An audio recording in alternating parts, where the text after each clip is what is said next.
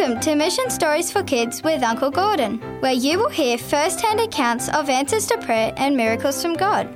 Oh, by the way, I think adults will like this too.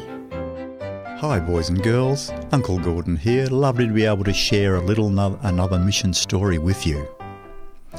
Liney was a young man who had become a Christian.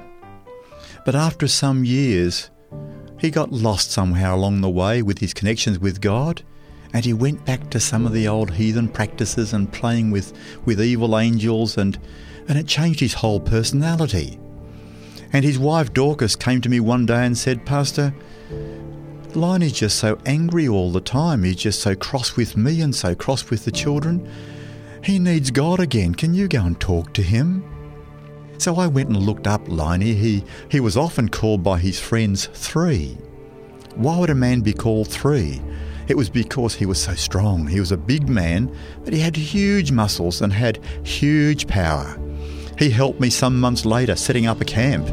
And uh, when others would bring a big log in, one at each end of it, and struggling to carry it, when they wanted to put it up, he just picked it up with one hand himself. He was a very powerful brute of a man, and very dangerous when he was angry. So I began to talk to Liney. I said, Would you like to learn a little bit about God again? So he said, okay, we'll do that. And so we arranged a time and we would meet. We would sit underneath a little bit of a bush shelter on top of a canoe. He would sit opposite me and I would sit on an upturned canoe as well.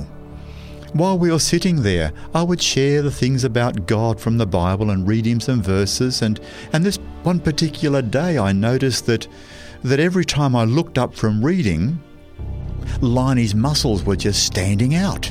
It looked like he was under big tension. The blood vessels were just almost popping on his huge biceps and triceps and his shoulders, his deltoids, and his chest was all bulging as if he was doing a workout of some kind. And I thought, what's going on?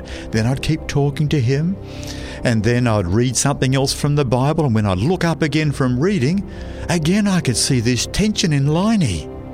And I thought, whatever is going on? What's that all about? I didn't know at the time. It wasn't till some months later, when we'd had a whole series of Bible studies and Liney had eventually been drawn to the love of God and given his heart again to God and gave himself to God through baptism as well, so that the past life was washed away and he made all and he was made all new. He then told me what had happened that day. He said, Pastor, the evil angels I'd worked with told me that I had to kill you that day. So I had sitting behind my canoe my big machete.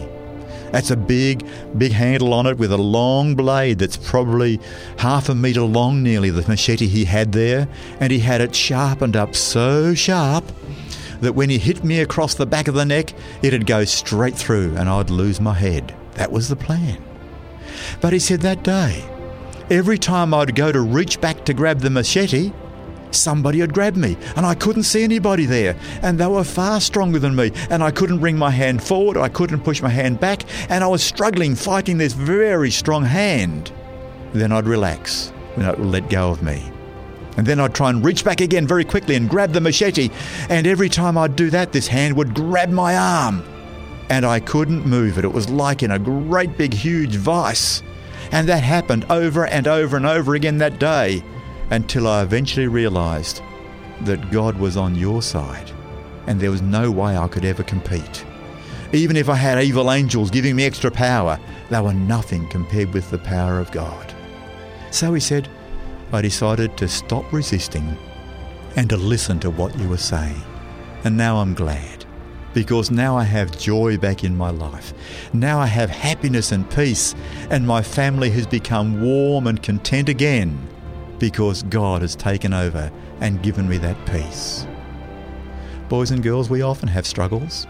We often within our own lives have issues that, that take place where we feel an urge to do right and then something else inside is saying, no, don't do that right.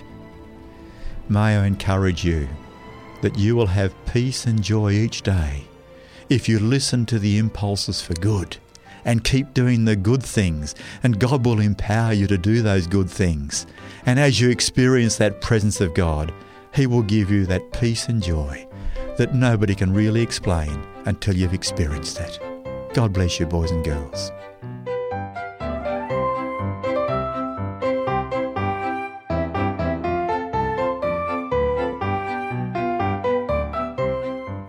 Listening to Mission Stories for Kids with Uncle Gordon, a production of 3ABN Australia Radio.